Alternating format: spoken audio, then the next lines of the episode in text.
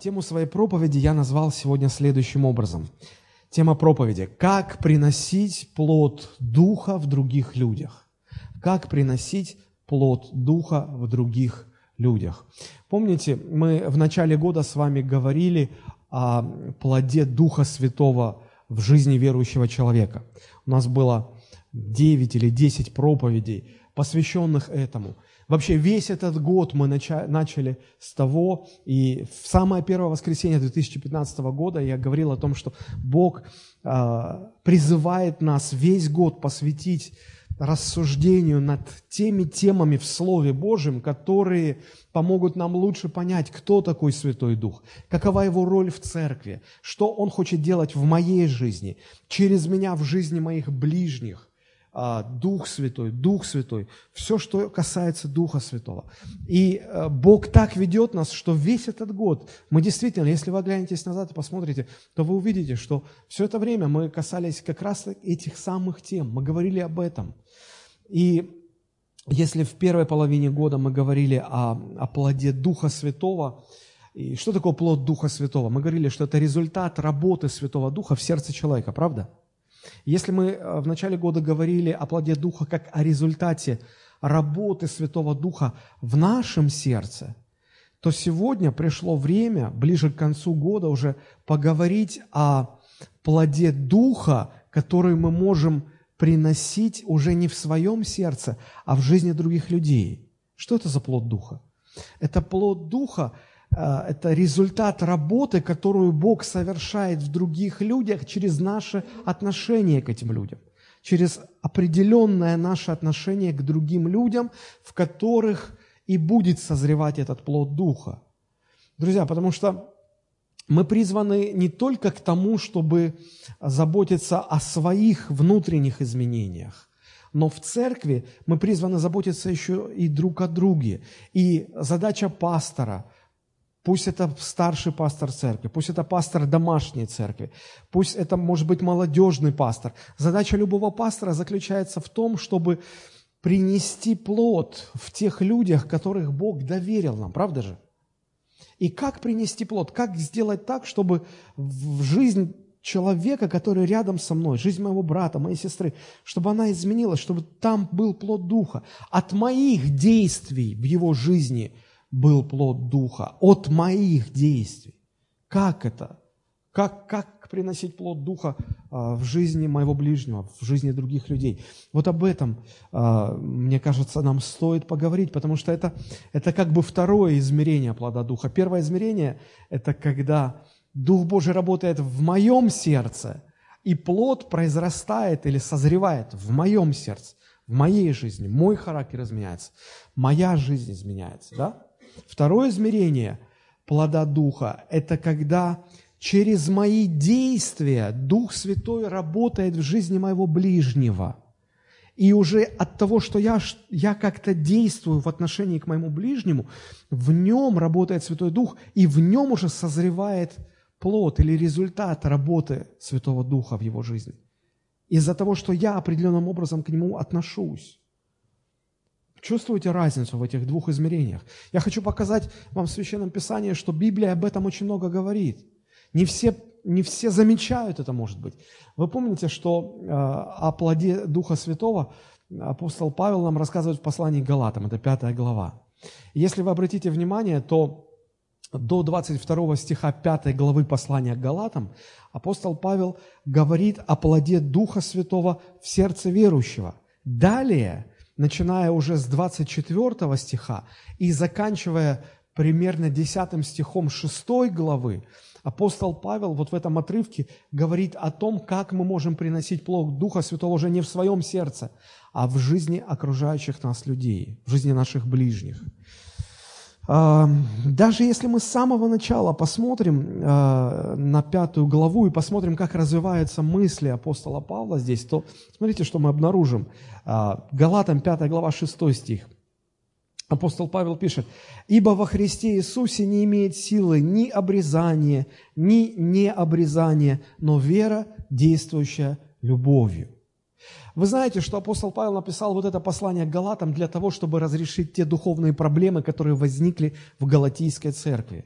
И одна из проблем заключалась в том, что а, верующие из Галатов, из Галатийской церкви, они стали увлекаться какими-то вот а, вопросами личной святости. А, и они стали придавать большое значение вопросу обрезания, вопросам соблюдения закона Моисея. И вот апостол Павел, пытаясь развернуть их в правильном направлении, говорит, послушайте, но вот все эти постановления закона Моисея, ваше соблюдение этого закона, ваше стремление к обрезанию, оно ну, не имеет никакого значения во Христе Иисусе, ну никакого. И поэтому он говорит, 6 стих, во Христе Иисусе не имеет силы, не имеет значения, не имеет смысла ни обрезание, ни необрезание, ни все остальные постановления закона. Но что во Христе Иисусе, что для верующего человека, для христианина в христианской церкви, что для него имеет силу, значение, смысл, вес, что именно? Вера, действующая любовью. Обратите внимание, вера, но не просто вера, не просто моя вера, как мое личное убеждение. И люди часто так боятся говорить о своей вере. Они говорят, ну, простите, это уже слишком личное, это так глубоко, это все равно, что как бы я бы обнажала свою душу, или я бы обнажал свою душу перед всеми, простите, я не могу об этом говорить. Не о такой вере. Может, да, вера – это что-то личное, что глубоко внутри нас, но у веры есть и второе измерение. Вера, которая действует по отношению к ближнему – и действует любовью. И вот это имеет силу, значение и вес во Христе Иисусе. Первое направление веры – это то, что вера спасает нас самих. Это то, что мы спасены верой в Иисуса Христа. Это все правильно. Второе направление веры – это вера, направленная от нас к нашему ближнему. Вера, действующая через нас любовью. Это любовь, которую мы дарим окружающим нас людям. И вот это второе измерение, это нас не спасает. Это нас не спасает. Но это призвано, такая вера призвана принести плод Духа Святого в других людях. Мы приносим плод Духа Святого в других людях. Вот что важно. Оказывается, мы призваны Богом приносить плод Духа не только в своем собственном сердце, но еще и в жизни других людей, которые нас окружают. И вот сегодня об этом хотелось бы говорить. Почему? Потому что об этом втором направлении христиане чаще всего забывают. Мы так часто увлекаемся именно вот вертикалью христианства, нашими взаимоотношениями с Богом. Так часто увлекаемся этим, что забываем про все остальное. И посмотрите, как продолжая свои мысли, это уже мы прочитали 6 стих, а сейчас 13 стих. Смотрите, как апостол Павел развивает эту мысль с 13 стиха. Он говорит, к свободе призваны вы, братья. Да, свобода во Христе – это важно, это здорово. Но только смотрите, чтобы свобода эта ваша не была поводом к угождению плоти. Но любовью служите друг другу. Видите, вы здесь противопоставлены две эти вещи. С одной стороны, мы видим, что э, увлекаясь э, различными доктринальными вопросами свободы во Христе, обрезания, соблюдения закона, прочими вещами, увлекаясь этим так сильно, мы можем этим всем э, прикрыть фактически нашу плотскую жизнь так сосредоточившись на этих вопросах. И это противопоставлено чему? Служению ближнему нашему любовью. Любовью служите друг другу. Одно другому противопоставляется. Да? Только бы свобода ваша не была поводом к угождению плоти, но любовью служите друг другу. Ибо весь закон в одном слове заключается «люби ближнего твоего, как самого себя». Если же друг друга угрызаете и съедаете, берегитесь, чтобы вы не были истреблены вообще друг другом. Мы так часто увлекаемся своими отношениями с Богом, своим состоянием жизни, своей святостью, своим плодом Духа, что забываем о второй стороне. Мы ратуем за а, молитву, мы ратуем за различные какие-то доктрины – и даже не замечаем, как просто все это становится поводом к нашей греховной жизни, в, принципе. В то время как Мы призваны к тому, чтобы являть любовь, являть веру свою в адрес других людей, которые нас окружают. И апостол Павел как бы бросает ему упрек, ну, ну о каких вы духовных вещах рассуждаете, если по факту вы просто съедаете друг друга, угрызаете друг друга. Ну, посмотрите, даже в законе написано, что самое главное – это любить ближнего. Я однажды прочитал э, высказывание э, учителей иудейского закона. Э, я не помню фамилию, но какой-то известный очень толкователь. И он высказал такую идею, которая мне запомнилась. Он сказал, в иудаизме помощь э, человеку приоритетнее служению Богу. Вдумайтесь в эти слова. И он рассуждал и говорил так, если перед вами стоит дилемма помочь нуждающемуся, помочь человеку или э, послужить Богу, и вам нужно в один момент времени сделать что-то одно, вы не можете и то, и другое, вам приходится выбирать что-то одно, что вы выберете. И он говорит, закон призывает нас э, выбрать помощь ближнему – и он аргументирует, потому что, говорит, Бог не имеет нужд. Бог самодостаточен. Но люди почти всегда нуждаются в нашей помощи. Поэтому сначала помоги человеку, а потом иди служить Богу. Вы скажете, это учителя Ветхого Завета, мы в Новом Завете живем. Я согласен, что можно поспорить ну, на, на этот счет, это, это мнение человека. Но эм, мысленно пролистывая странички Нового Завета в своем воображении, я все-таки нахожу, что Новый Завет солидарен с этой точки зрения. Помните, сам Иисус говорил, что если ты несешь в руках твоих дар и идешь к жертвеннику, чтобы принести на этом жертвеннике дар Богу, и по пути ты вспоминаешь, что кто-то из ближних твоих имеет против тебя что-то, что Иисус советовал? Он сказал, иди сначала соверши служение Богу, потом пойди и разберись с ближним. Нет, он говорит, нет, оставь там свой дар. Оставь все, остановись. Иди к ближнему, реши вопрос с ближним, а потом послужишь Богу.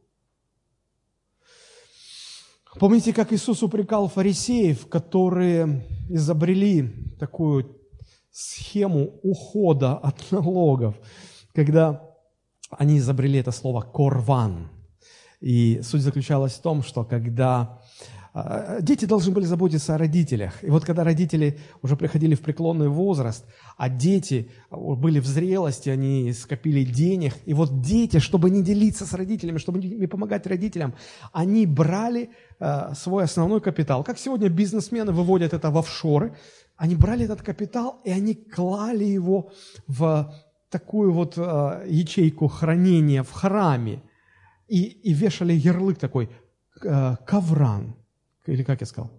Карван, карван, простите. А, вешали такой ярлык, карван. Все. И это означало, что эти деньги принадлежат Богу. Фактически этот человек, внесший в храмовое хранилище эти деньги, мог сам ими пользоваться. Но не мог их никому дать, не мог их никому потратить ни на кого другого. На себя, да. И они как бы как бы такая защита была, только на себя. Да, и потом, значит, когда ты умираешь, они Богу принадлежат. Да, и Иисус говорит, послушайте, почему вы устранили заповедь Божью, а заповедь гласит, чтобы дети э, обеспечивали, брали на обеспечение своих престарелых родителей, как когда дети были маленькие, родители все, дети были на обеспечение родителей. Так теперь наоборот, родители, престарелых родителей нужно, чтобы дети взяли на обеспечение. А вы говорите, а мы не можем, а у нас вот, мы же Богу служим, эти деньги Богу прежде всего. Иисус говорит, нельзя так. Прежде всего вы родителям своим должны послужить. Человек в приоритете. И мы можем много историй таких находить. Друзья, мы очень часто увлекаемся вертикалью своего христианства, забываем о горизонтали – мы забываем, что Бог призвал нас приносить плод Духа не только в своем собственном сердце, но и в жизни других людей, которые нас окружают. И апостол Павел здесь говорит в 15 стихе, 5 Галатам, 5 глава послания Галатам, говорит, послушайте, вы, если так не остановитесь, вы дойдете до того, что вы друг друга перегрызете. Уже в церкви никого не останется. И как же решить эту проблему? Ну, знаете, всегда есть люди, которые говорят, да подождите, да давайте сядем за стол переговоров, и, ну, успокоимся, все, ну, договоримся. Друзья, не поможет так вот, что вот собрались и договорились, ну все, теперь будем любить друг друга. Разошлись и стали любить. Такого не бывает. Знаете почему? Посмотрите, апостол Павел как объясняет эту причину. 16 стих сразу. Он пишет, говорит, «Я говорю вам, поступайте по духу, и вы не будете исполнять вожделение плоти. Потому что плоть желает противного духу, а дух противного плоти. Они друг другу противятся. Так что вы не то делаете, что хотели бы». Смотрите, апостол Павел говорит, все дело в том, вы ведете себя так, потому что вы живете плотью, вы поступаете по плоти, и поэтому у вас такое поведение. Он говорит, в верующем человеке живут две природы. Ветхая, греховная природа, которая движется всегда самоугождением, самоутверждением, независимостью от Бога и независимостью от ближнего в том числе – Потому что Бог создал так, что люди должны быть зависимы друг от друга.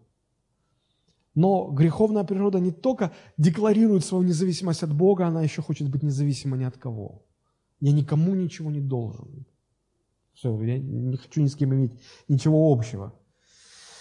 Это одна природа, греховная природа. И вторая природа, которую человек получает, когда, эм, когда он приходит ко Христу, когда Бог возрождает его к новой жизни, это новая природа, природа Духа Святого. Да?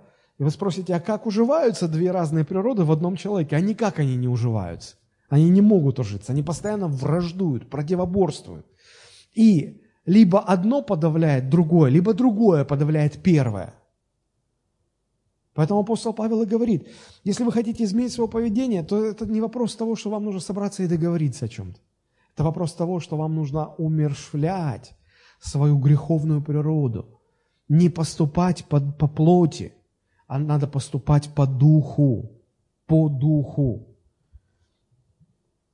И когда мы будем поступать по духу, посмотрите, дальше апостол Павел как раз в 22 23 стихи, он и перечисляет те качества, которые начнут э, созревать в сердце человека, который будет поступать по духу.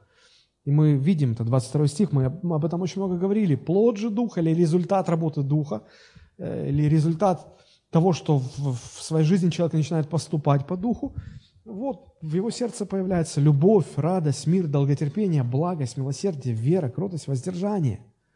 Вот это все появляется. И мы об этом очень много говорили. И мы говорили о том, что со временем, когда человек покоряется Богу, то а, в его жизни а, вот эти качества, которые принес в его жизнь Дух Святой, они становятся уже качествами самого человека. Они становятся его неотъемлемой частью. Это уже любовь, которая в нас. Она, она не наша, она от Бога, но она уже в нас. Это радость, это долготерпение и прочее. Если мы покорны Духу Святому день за днем, то это все ведет к тому, что греховная природа подавляется.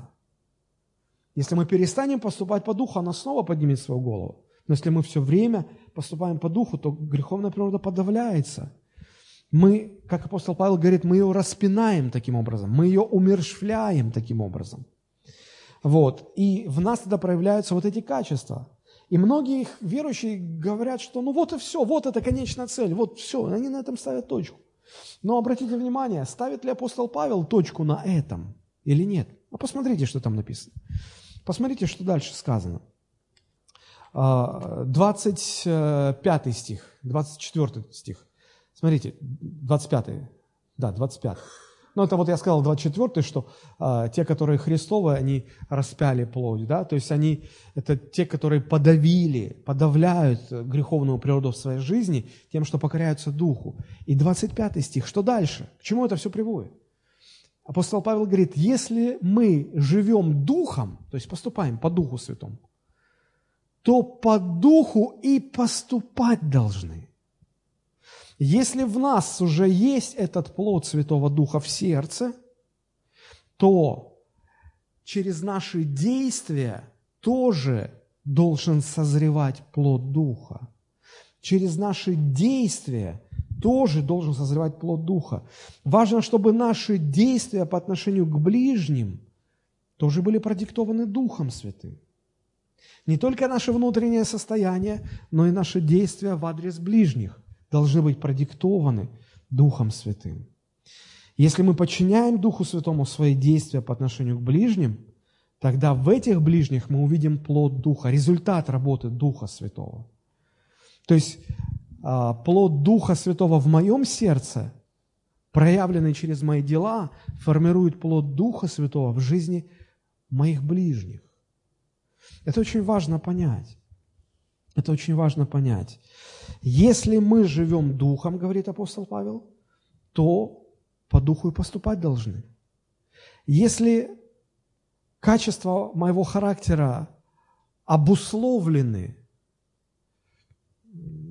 моим послушанием Святому Духу, то и мои действия в адрес ближнего тоже должны быть продиктованы послушанием Духу Святому. И если я такие действия оказываю в адрес своих ближних, тогда эти действия приведут к тому, что в жизни этих ближних будет созревать плод Духа. Это, если можно так сказать, второе измерение плода Святого Духа. Мы можем назвать плод Духа, который, который созревает в нашем сердце, мы можем его условно назвать плод сердца – и э, плод Святого Духа, который созревает в наших ближних, мы можем условно его назвать плодом наших действий в адрес ближних. Так вот, плод сердца первичен, плод действий вторичен. Если во мне есть плод сердца, это неизменно будет проявляться и э, в моих действиях. Мои действия будут рождать плод Святого Духа в других людях – вот об этом измерении плода Святого Духа мы будем сегодня говорить. И далее, начиная вот с 25 стиха и ниже, первая половина шестой главы, апостол Павел как раз-таки и описывает, э, как плод Духа выражается в моих взаимоотношениях с ближними, в моих взаимоотношениях э, с другими людьми. Вообще взаимоотношения с людьми – это очень сложная тема, правда?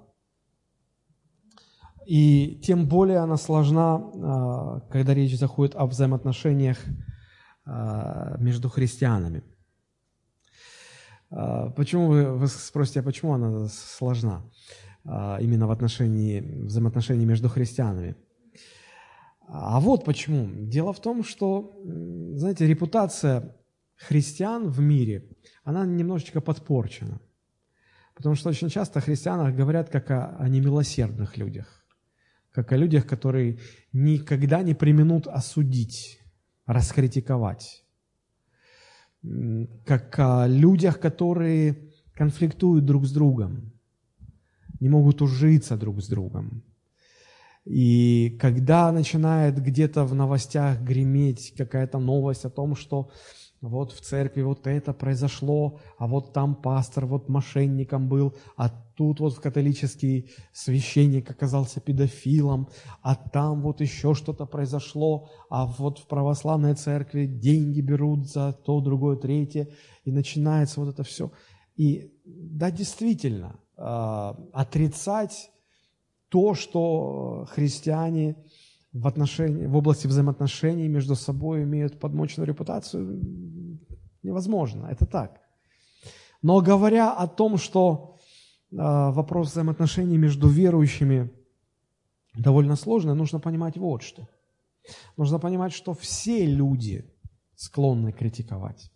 Все люди немилосердные. Все люди испытывают множество проблем во взаимоотношениях. Это последствия первородного греха. Но почему к христианам такое отношение? Потому что от христиан ожидается большего. От них ожидается, что ну, благодаря плоду Святого Духа в них что-то должно уже поменяться, в них что-то должно уже созреть. Они уже должны не реагировать так, как люди в мире реагируют. И э, согласитесь, когда один и тот же грех всплывает в жизни неверующего человека, а потом в жизни верующего человека или даже Божьего служителя, что более резонансно звучит в, информационном пространстве? Конечно, последнее. Конечно, последнее. Только по этой причине э, репутация верующих как людей, не могущих ужиться друг с другом, только по этой причине она подмочена.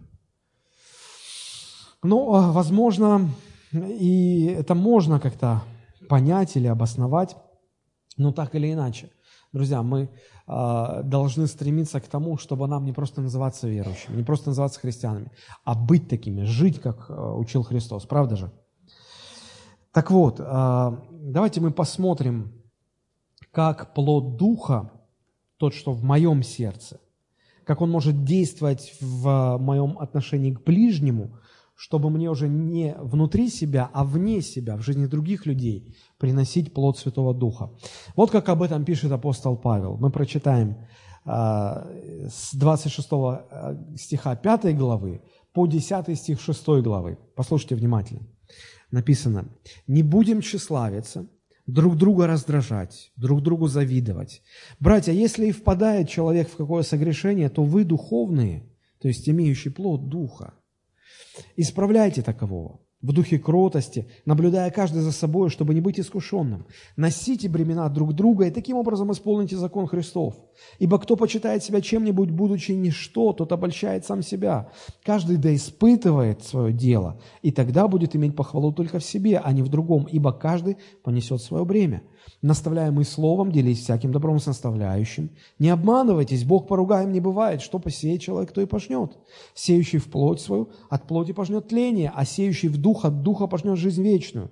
Делая добро, да не унываем, ибо в свое время пожнем, если не ослабеем. И тогда, коли есть время, будем делать добро всем, а наипаче своим по вере. Мы знаем, что в оригинале текст Нового Завета не был разбит на главы, стихи, и пусть вас не смущает то, что э, в один цельный отрывок у нас заходит конец пятой главы и начало шестой главы.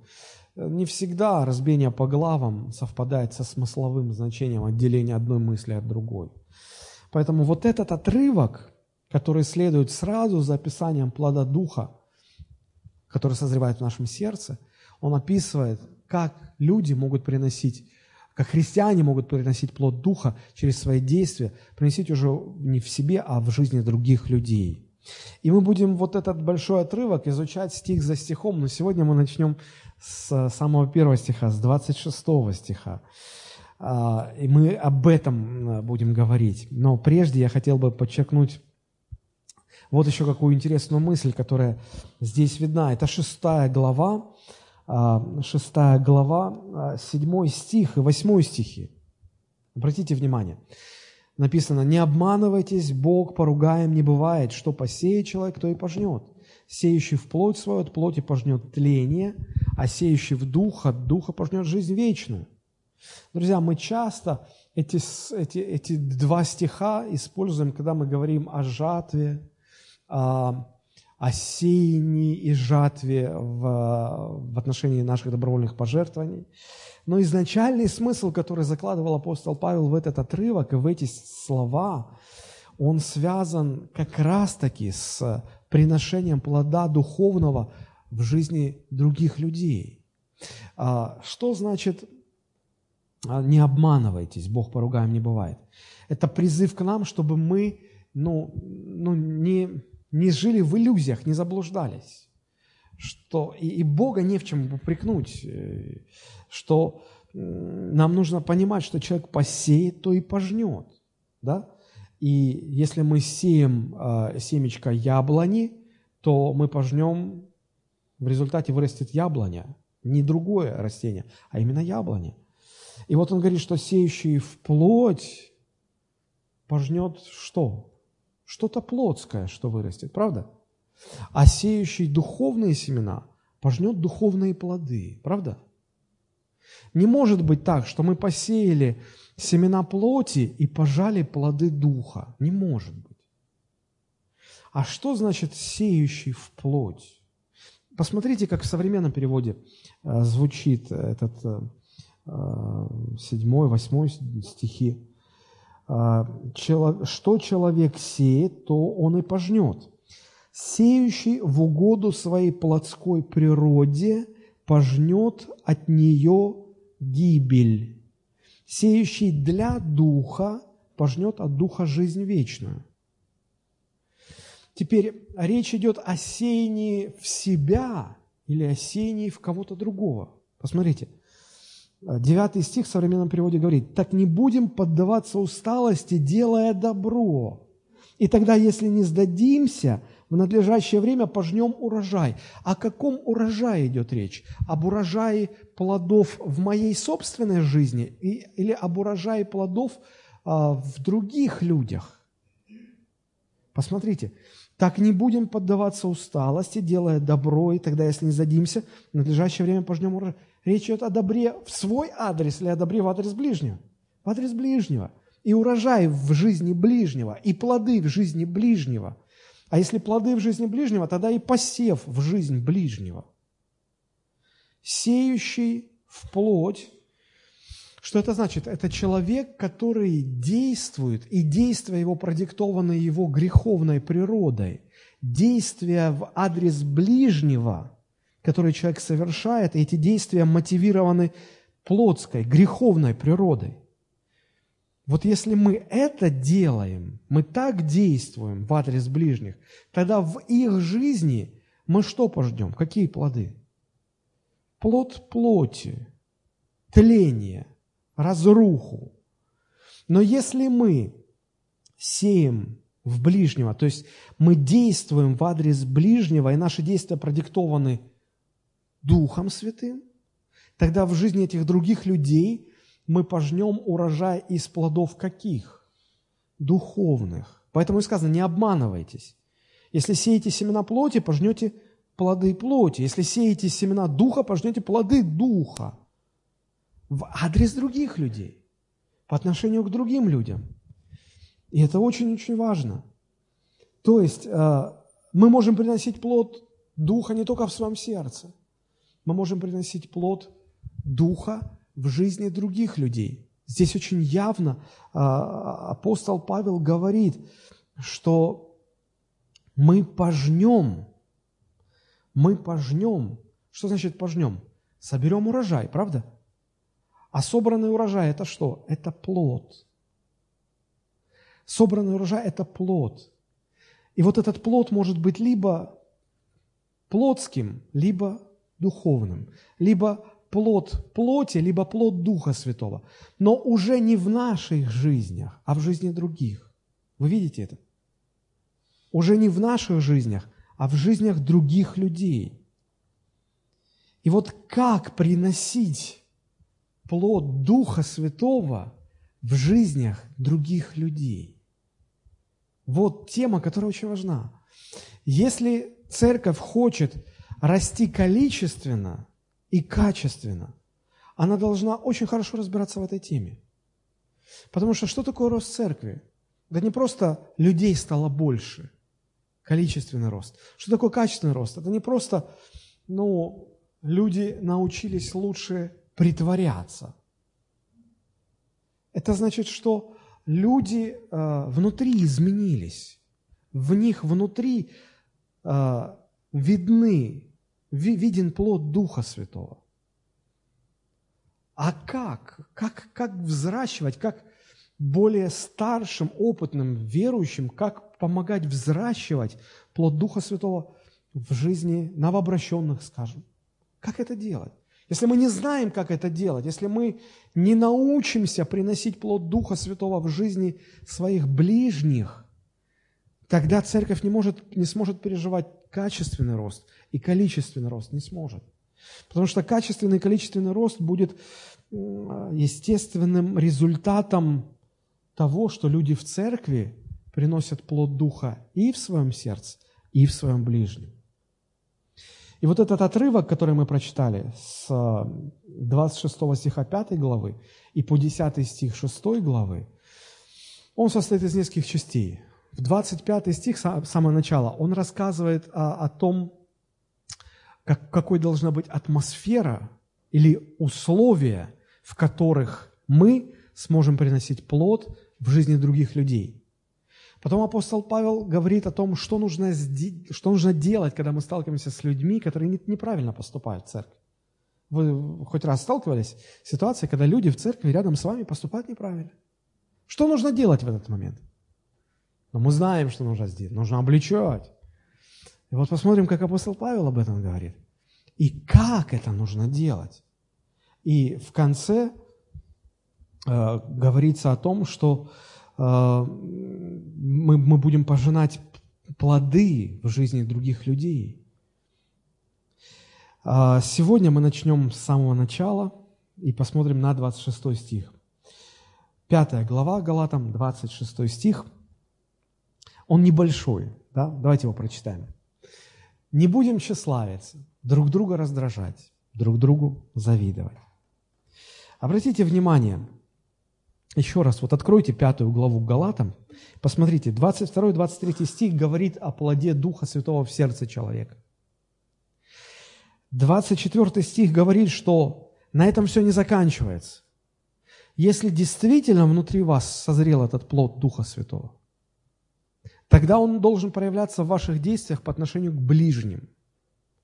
И поэтому 25 стих говорит, если мы живем Духом Святым, то есть в нас есть плод Духа Святого, то мы по Духу и поступать должны. Действия наши должны тоже приносить плод Духа в ближнем. И вот чтобы это было возможным, 26 стих говорит, условия, которые делают это возможным. Условия, которые делают возможным для нас приношение плода Духа в ближних.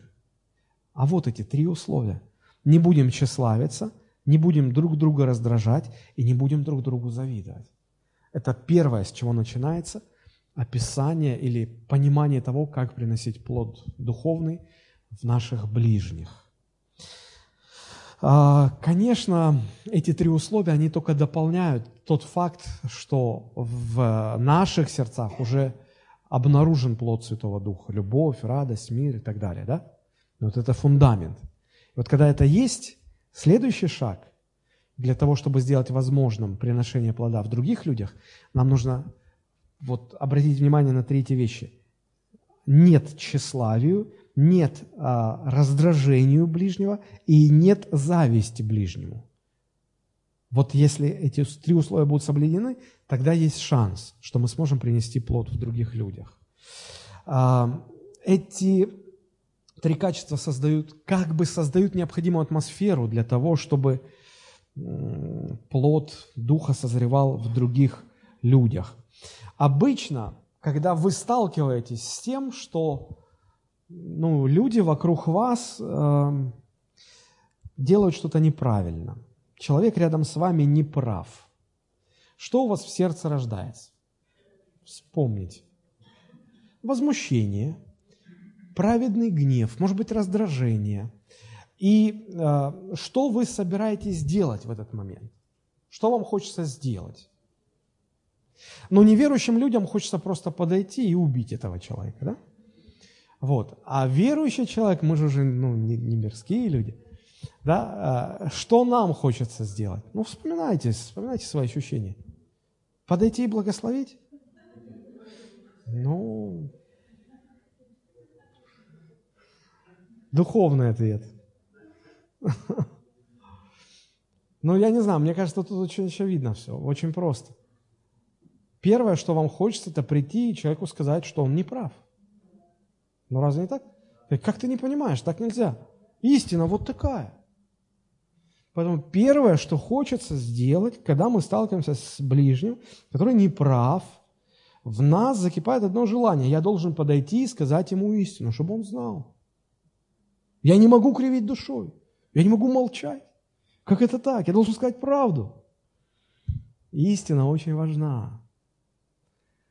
Но если вы эту истину а, преподнесете человеку, не позаботившись о нужной атмосфере, в которой вы это будете делать, это все будет бесполезно. Я хочу вам привести такую аналогию, чтобы вам стало немножко больше понятно. А, у моей жены есть отец, и а, в свои молодые годы он был начальником э, цеха, который занимался производством работ по металлу.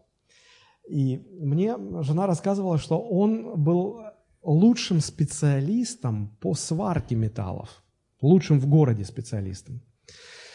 У него был цех, у него был, были аппараты по аргонной сварке. Кто-нибудь в курсе, что такое аргонная сварка? Да? Это особый метод сварки а, в основном для того, чтобы сваривать детали из алюминия. Но иногда из чугуна, иногда из драгоценных металлов. Но в основном для того, чтобы варить алюминий, сваривать алюминий. Да?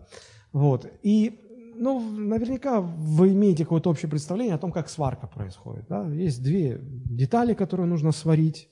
А, есть сварочный аппарат, да? есть электрод. Электрод а, значит, помещается вместо а, стыка деталей.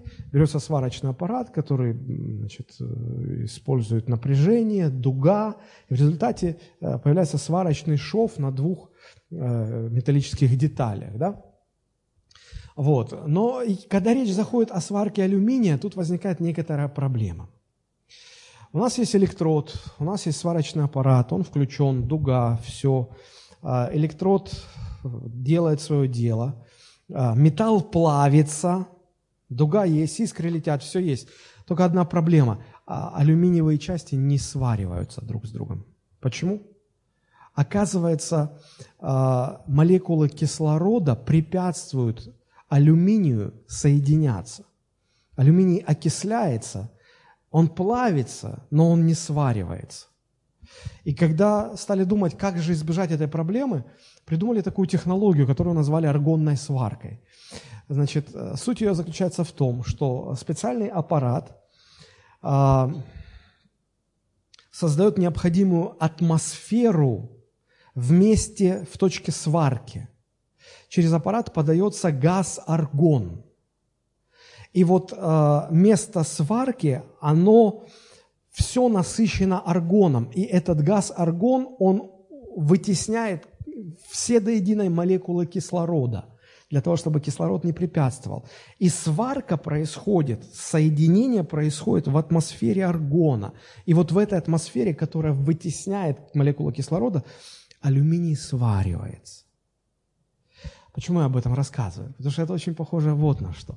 Когда человек а, имеет электрод Божьего Слова, берет его в руку, включает аппарат сварочный истины, смотришь, дуга такая, о, да, берет этого алюминиевого человечка, которого исправить нужно, тычет в него электродом Божьей истины, сварочным аппаратом дугу создает, искры летят, все, на всю церковь. Создается ощущение такого вот, что все вот сейчас, вот сейчас, вот сейчас. Плавится, все плавится. Ты убираешь сварочный аппарат, поднимаешь это забрало, думаешь, опаньки, а он как, как, как не состыковывался со Словом Божьим, так и не состыковывается. А он как был, таким и остался. Ты его начинаешь еще больше туда электродом тыкать, сварочным аппаратом, искры летят, все плавится. Ощущение такое, ну все, ну все, что еще ему нужно? Все. Смотришь, а он не меняется. А знаете почему? А потому что необходима нужная атмосфера, в которой произойдет сварка грешного человека со Словом Божьим, когда он примет истину, когда он исправится – как аргон обеспечивает, обволакивает место сварки э, вот, собой, вытесняя все молекулы кислорода для того, чтобы соединился алюминий, два куска алюминия друг с другом соединилось, да, так и нужна особая атмосфера духовного плода, в которой человек будет действовать истиной на согрешающего, и тот будет меняться. И в том будет происходить перемена, и в том человеке будет рождаться плод Святого Духа. Вы можете включить сильнейшую дугу истины Божьего Слова, и искры будут лететь во все стороны. Но, не, но человек не изменится. По одной простой причине. Мы не поняли, что нужна необходимая атмосфера. И когда мы собираемся с пасторами домашних церквей, мы решаем какие-то вопросы, я очень часто слышу, как, как, как пасторы говорят, ну, ну я уже все сделал. Я ему и так, и эдак. Я ему Библии и спереди, и сзади, и сверху, и снизу. И объясняю ему все. А он вот, вот ну, идет какой-то, и все. Ну, вот он не меняется, и все. И, и, и мне говорят, пастор, ну мы с ним, мы так, и мы, мы молимся, и все для него делаем. И уже сколько, ну уже 3-4 года, 5 лет церкви, а все равно что-то не меняется, и все. И мы начинаем еще больше напряжения подавать. А это бесполезно. Если мы хотим видеть плод Святого Духа в ближних наших, если пастор домашней церкви, домашней группы хочет видеть плод измененной жизни в своих подопечных, то важно понимать, что нужен не только сварочный аппарат, не только Слово Божие. Важно, чтобы вы научились исправлять, корректировать людей в атмосфере плода Духа, который есть в вашем сердце. Если этого нет, вы ничего не добьетесь. Знаете, это касается не только церкви, это касается отношений с нашими детьми. Как мы разговариваем со своими детьми, пытаясь на них повлиять. Вот они не слушаются нас, вот они дерзят, хамят. И что мы делаем? Мы повышаем напряжение. Искры летят, будь здоров, во все стороны плавится, все, плав... мы плавимся, они плавятся. А как были непослушными, так и остаются. Почему? Мы не понимаем, что нужно создавать определенную атмосферу, в которой вот истина Божьего Слова будет приносить в, в данном случае в наших детях плод Святого Духа, плод измененной жизни. Мы также с женами своими разговариваем, с мужьями разговариваем. как попытка сварить алюминий без, аргон, без аргонной сварки. Искры летят, все плавится. Толку никакого. Поэтому нам нужно понять то, к чему призывает нас апостол Павел. И смотрите, э, в 26 стихе 5 главы апостол Павел э, перечисляет три э, условия необходимые, которые нужны для того, чтобы была создана атмосфера, которой люди будут изменяться, в которой в людях будет созревать плод Святого Духа. Эти три условия. Не будем тщеславиться, не будем друг друга раздражать, не будем друг другу завидовать. Подобно тому, как э, аргон вытесняет кислород, подобно этому, вот наличие этих условий, оно вытесняет все то, что мешает людям приносить плод. Поэтому нам нужно изучить эти три момента, да, понимать, что это условия. Если в моей жизни это все будет, тогда у меня есть шанс, что мои действия... Смотрите, если, если в моей жизни есть плод Духа Святого, любовь, радость, мир и так далее, и если в моем отношении к ближнему будут устранены вот эти три вещи – тщеславие, раздражение, зависть, их не будет. Атмосфера Божьего Духа вытеснит эти три вещи. Тогда в моих действиях по отношению к ближнему есть смысл, потому что только тогда они будут приносить плод Духа в этих, в других людях, на которых я пытаюсь повлиять. Давайте рассмотрим первое условие. Не будем тщеславиться. Не будем тщеславиться, не будем тщеславиться. Человек, который э, имеет в себе плод Духа, в нем никогда не будет тщеславия. Что такое тщеславие? Ну, наверное, для того, чтобы лучше понять это слово, давайте мы обратимся к э, греческому оригиналу. А, вот это слово «тщеславец» или «тщеславие» в греческом это слово а, «ксенодоксос». «Ксенодоксос», оно состоит из двух частей. «Ксенос», что означает «пустой», лишенный содержания, и «доксос», что означает «слава» или «славить». Ксенос – пустой, лишенный содержания. Доксос – слава. Ксенодоксос – тщеславие – это пустая слава. Пустая слава. Знаете, это как если набить кошелек э, фальшивыми купюрами. Можно показать, что кошелек ломится от денег, просто вот они торчат со всех сторон. Но они фальшивые. Это пусто, за них ничего не купишь. Это пустая попытка наполнить себя, показать якобы... Я, я помню, был один человек, э, который представлял страховую компанию «Россия», который обратился к пасторам церкви города Сочи для того, чтобы рассказать о своих услугах, о том, чтобы... Ну, знаете, такие люди всегда выходят на пасторов только по одной причине. Они знают, что за пасторами стоит много людей. И если они поймают на крючок пастора, значит, пасторы потом э, уговорят своих людей Э, чтобы они тоже стали клиентами. Это, ну, пасторы не должны так делать ни в коем случае. Ну, к сожалению, такое не раз происходило. И вот для того, чтобы на нас произвести впечатление, я помню, он дешевый-дешевый кошелечек такой из кожзаменителя, он набил 100, дол... 100 рублевыми купюрами. И он, так, он же не закрывался просто. И вот он говорит, вот знаете, я работаю уже несколько лет в этой компании, я просто вот каждый день снимаю деньги в банкомате, мне уже типа их девать некуда. И вытаскивает этот, этот не складывающийся кошелек, типа, ну посмотрите, да? Мне сразу стало ясно. Во-первых, ну любой человек, так, можно было по десятке набить, еще толще было бы. Вот. Но, но, но сам кошелечек-то куплен за 2 рубля где-то на, на блошином рынке. Но все видно, что попытка вот, набить пустой, тщетной славой и показаться. Вот что такое тщеславие. Это попытка ну, превознести себя над другими, набив себя мнимыми ценностями. Знаете, мы, мы все грешные люди, все люди, имеющие в себе греховную природу, это значит все люди. Все люди в той или иной мере имеют тщеславие. Почему? Ну, потому что мы все думаем о себе высоко. Мы всегда, когда приходим, думаем, что вот есть я и весь остальной мир. И когда почему-то кто-то говорит, что, или дает понять нам, что не я, не я пуп земли, я как-то очень сильно этому удивляюсь. Как это? Вы что, не знали, что все вокруг меня должно вращаться?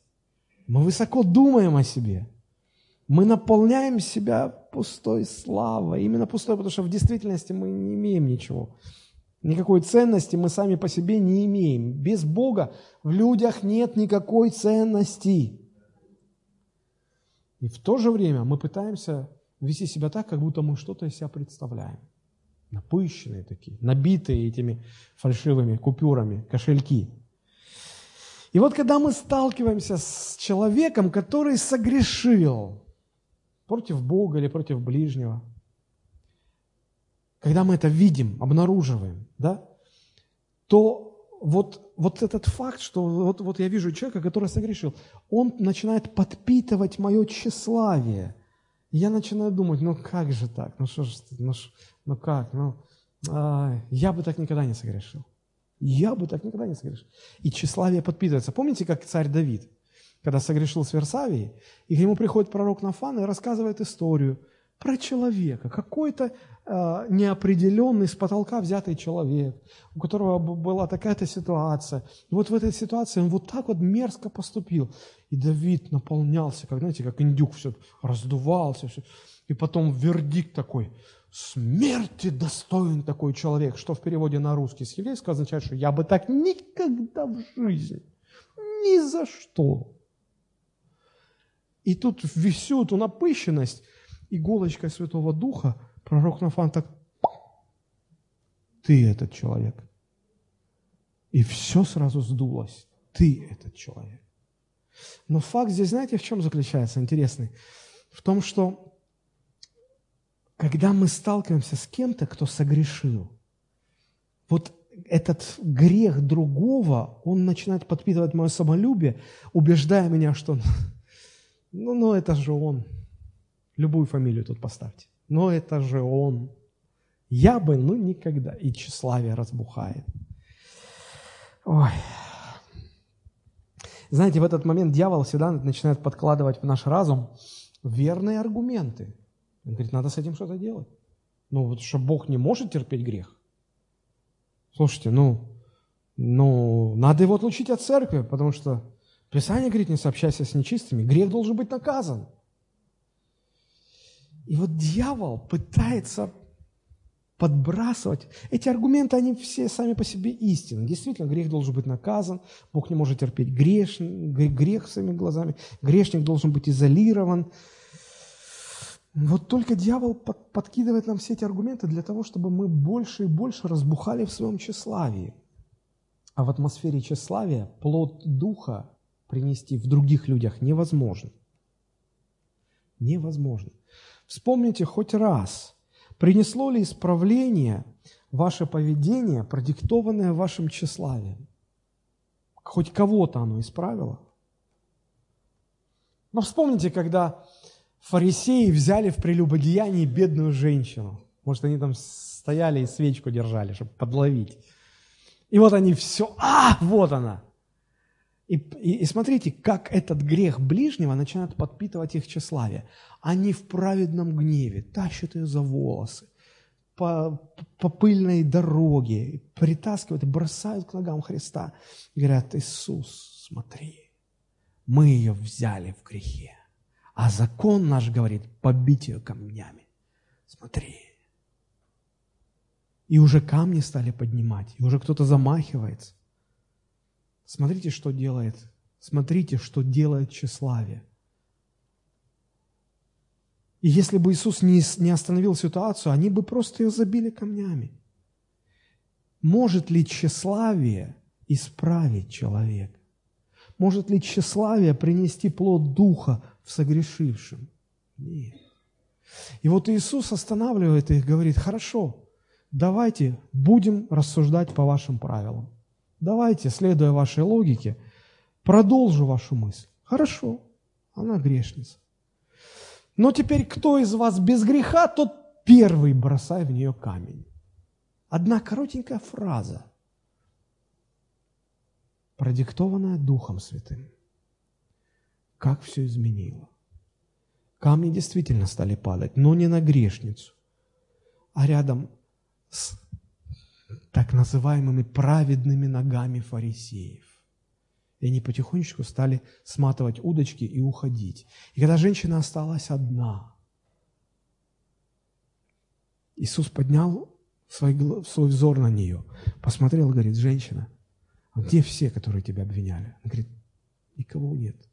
Меня уже никто не обвиняет.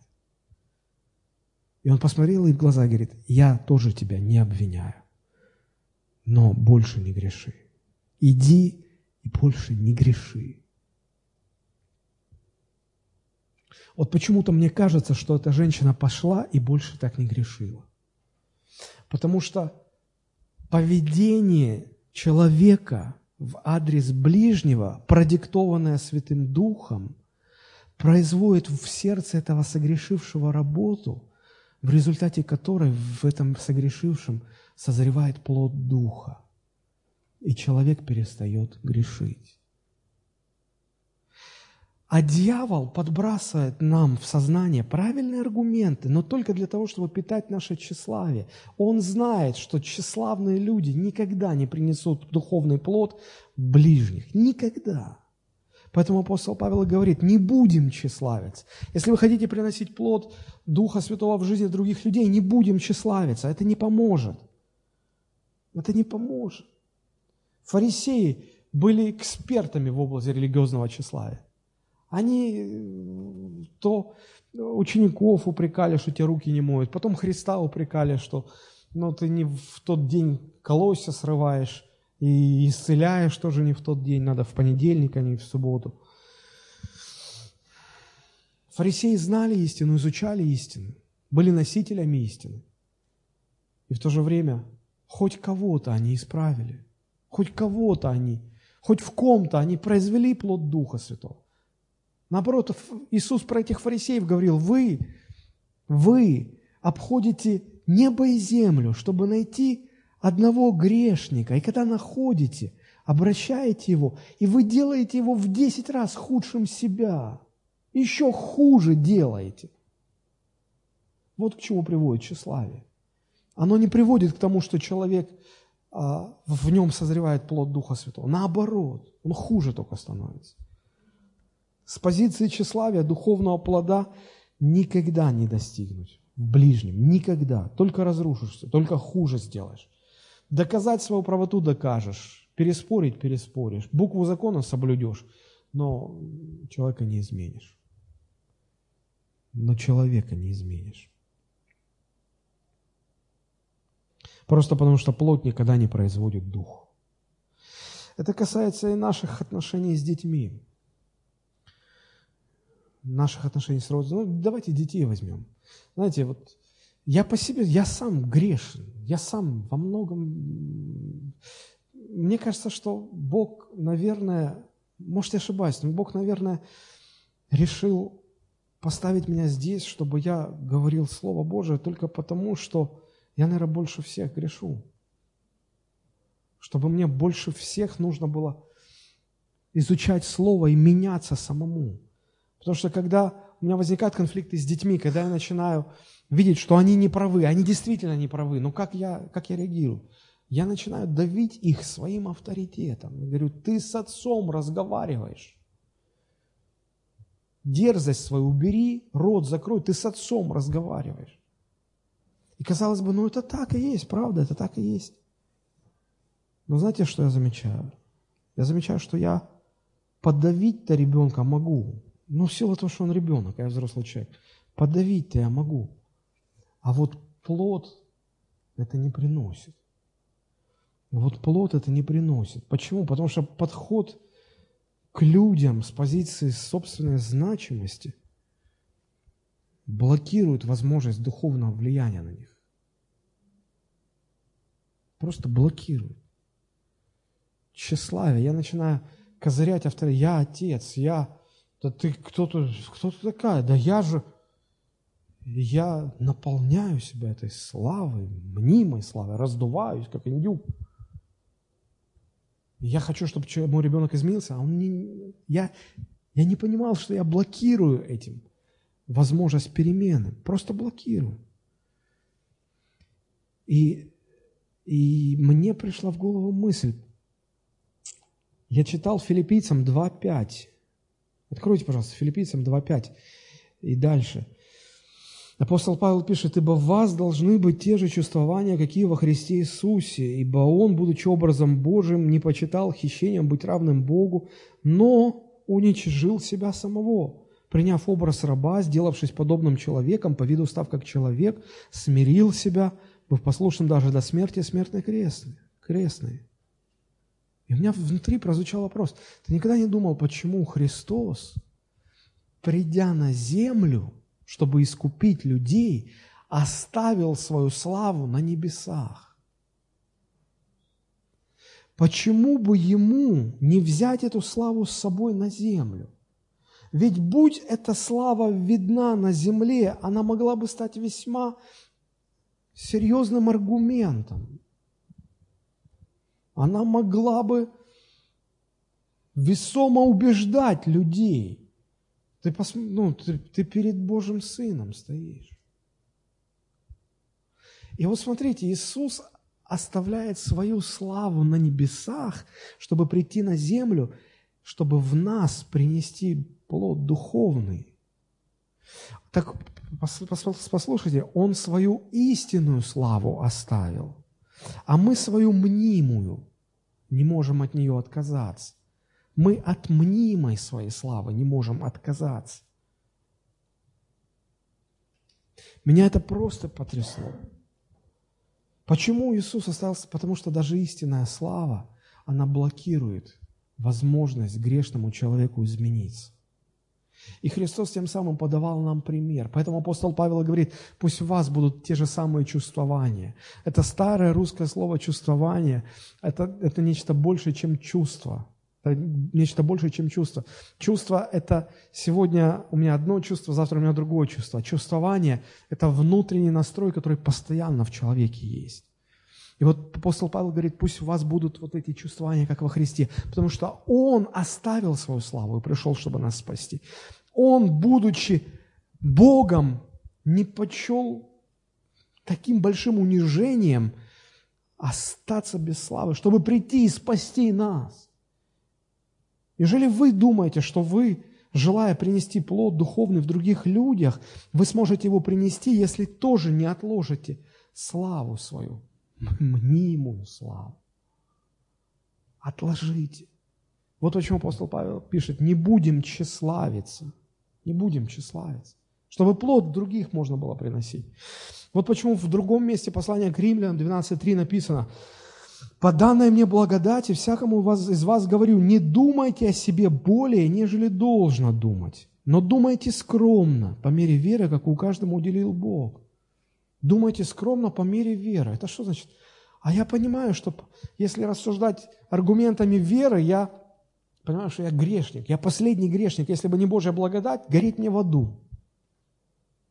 Что тут о себе можно возомнить? Вот почему апостол Павел говорит, да я первый из всех грешников. Я хуже меня нету. Вот почему думайте скромно, думайте о себе скромно, не думайте о себе более, нежели должно думать. И как это диссонирует с тем, что сегодня звучит в христианстве. Представляете себя великими. Всякое место, на которое ступит нога ваша, Бог вам отдает. Вы великий апостол, вы великий то. Воображайте себе, представляйте себе. Я всегда думаю, они что, не читали римлянам? Там же написано совершенно другое. Но дело в том, что то, что написано в Библии, оно, оно неприятно плоти человеческой. А то, что в христианстве сегодня проповедуют, это так чешет плоть, это так ласкает слух. Это... И поэтому люди туда идут.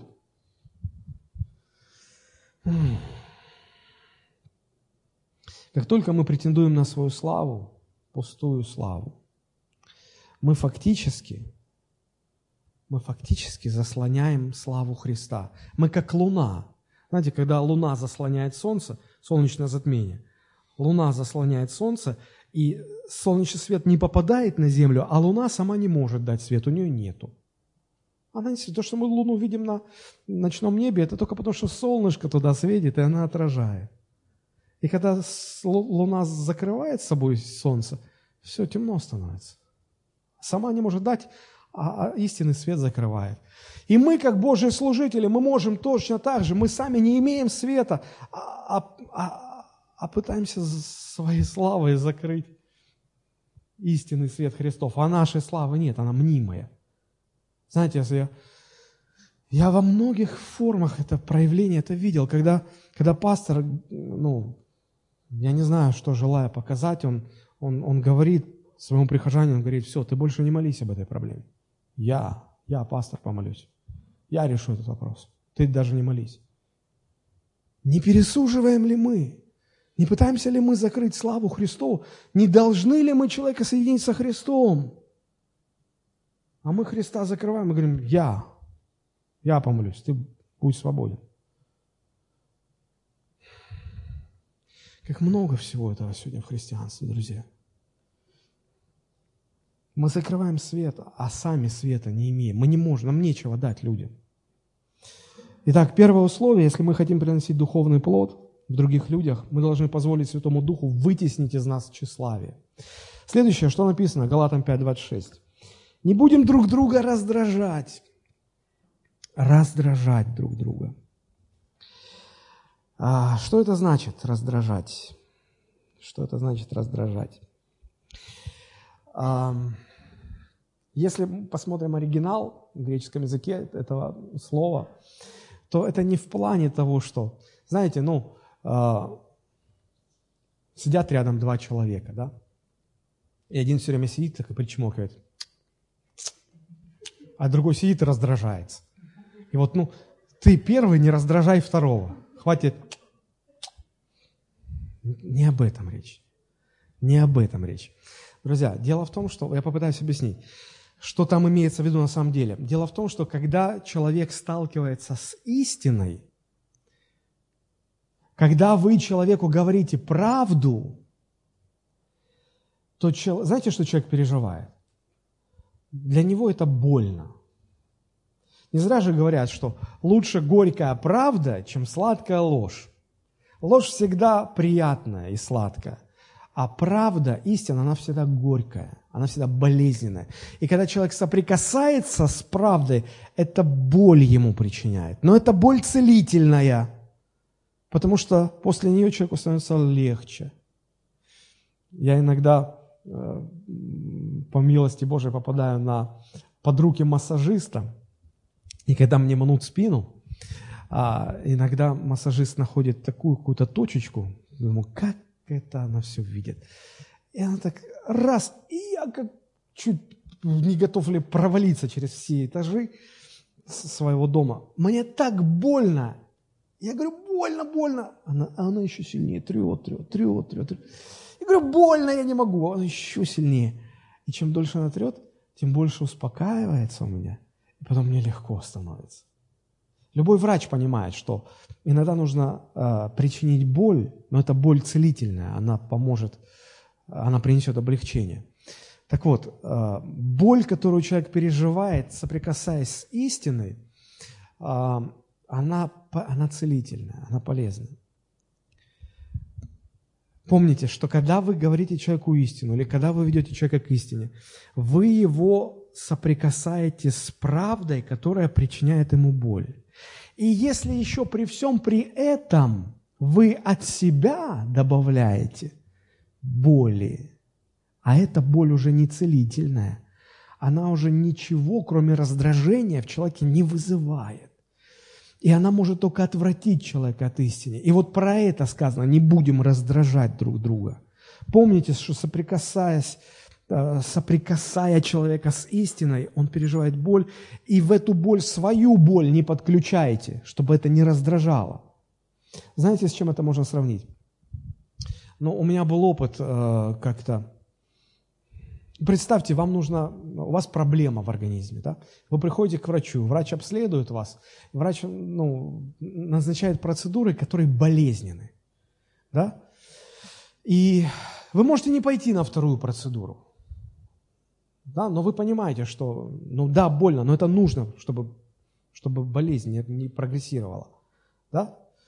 Вот, вам трудно, вам тяжело. И представьте, что если вы попадаете к врачу, который а, причиняя эту вот созидательную боль, он еще от себя добавляет боли. Он говорит, слушай, ну ты же взрослый, ты же мужик, что ты орешь? Успокойся, закрой рот, терпи. Как девочка. Мне больно. Вопрос, пойду ли я второй раз к нему?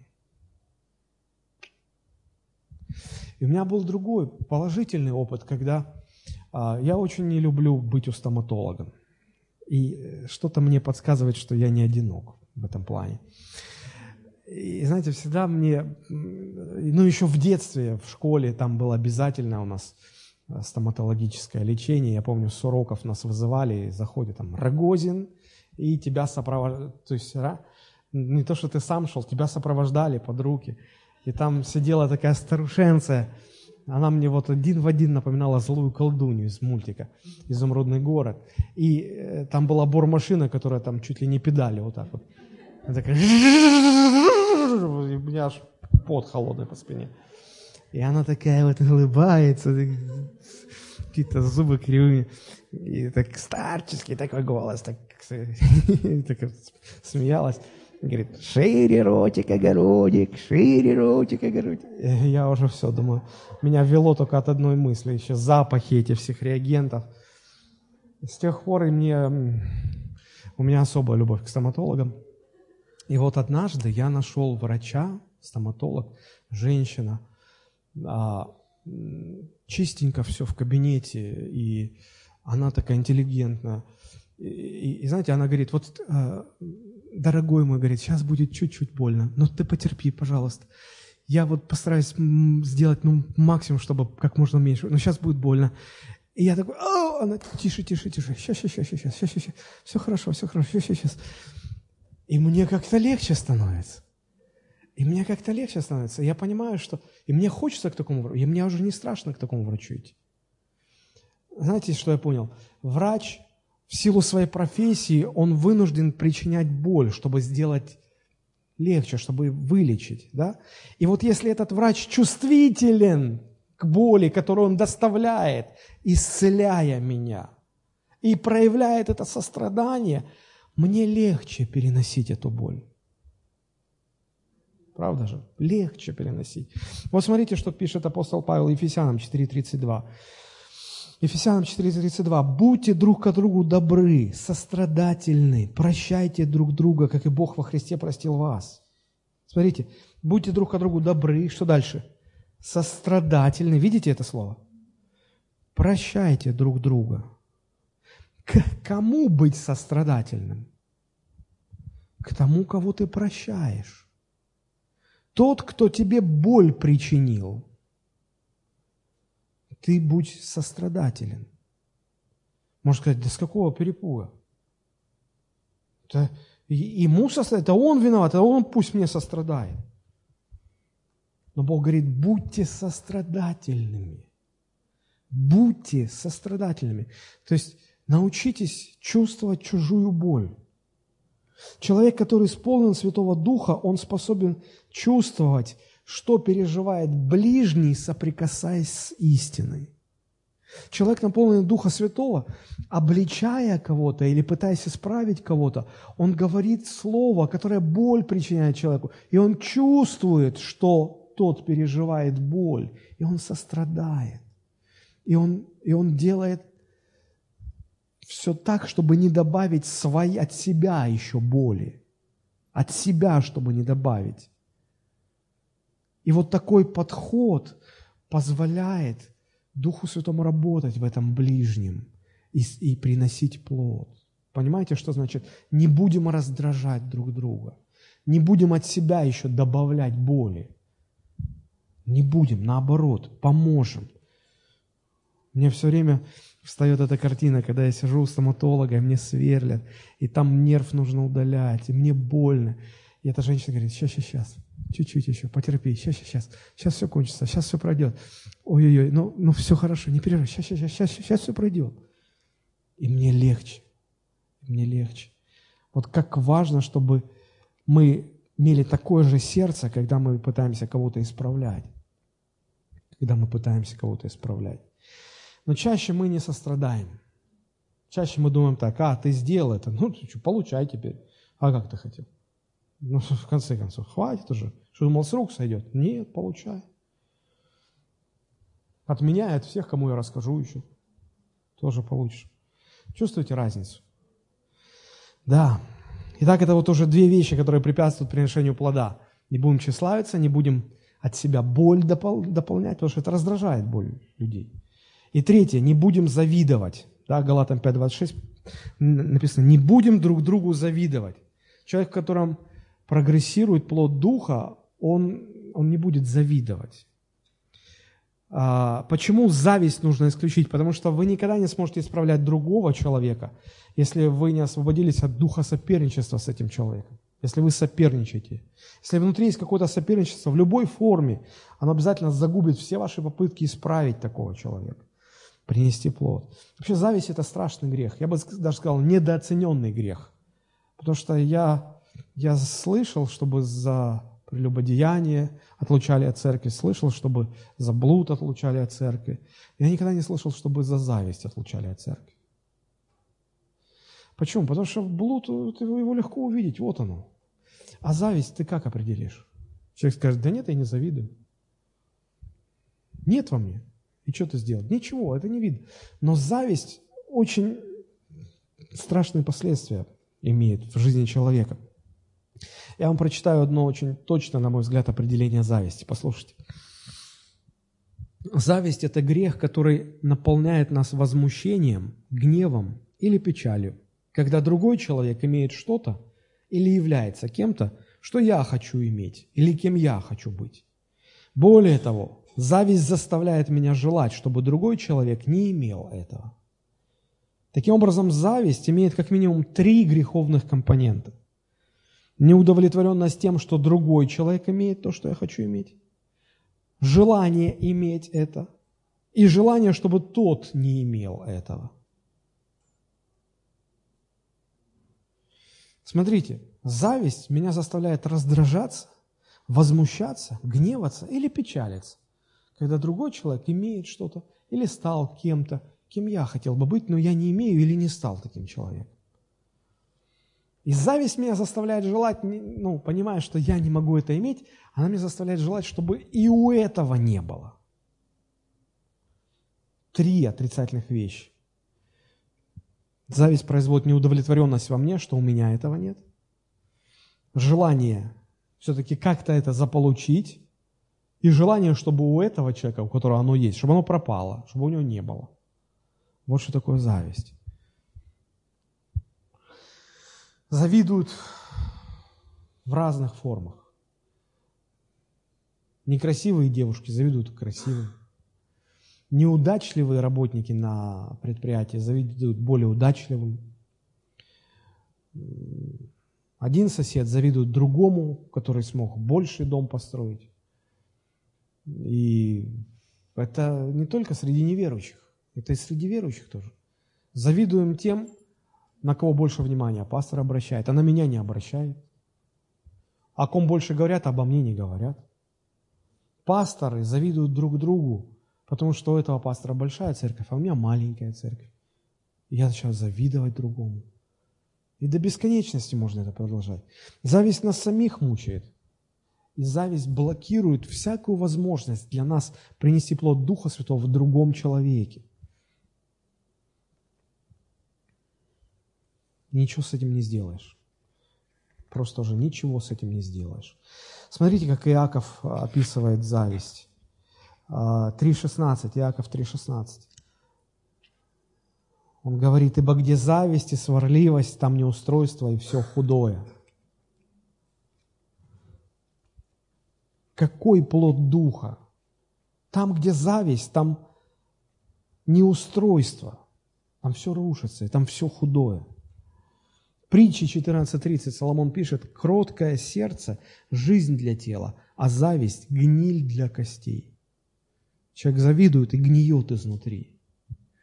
Когда мы, мы имеем дело с недостатками других людей, когда мы пытаемся их исправлять, поймите, если мы не избавимся от зависти, если мы не сделаем все возможное, чтобы выдавить из себя зависть силой Святого Духа, мы никогда не сможем произвести плод духовный, в этих людях. Только перестав завидовать, у нас есть возможность приносить плод. Итак, вот эти три компонента. Не будем тщеславиться, не будем друг друга раздражать и не будем завидовать.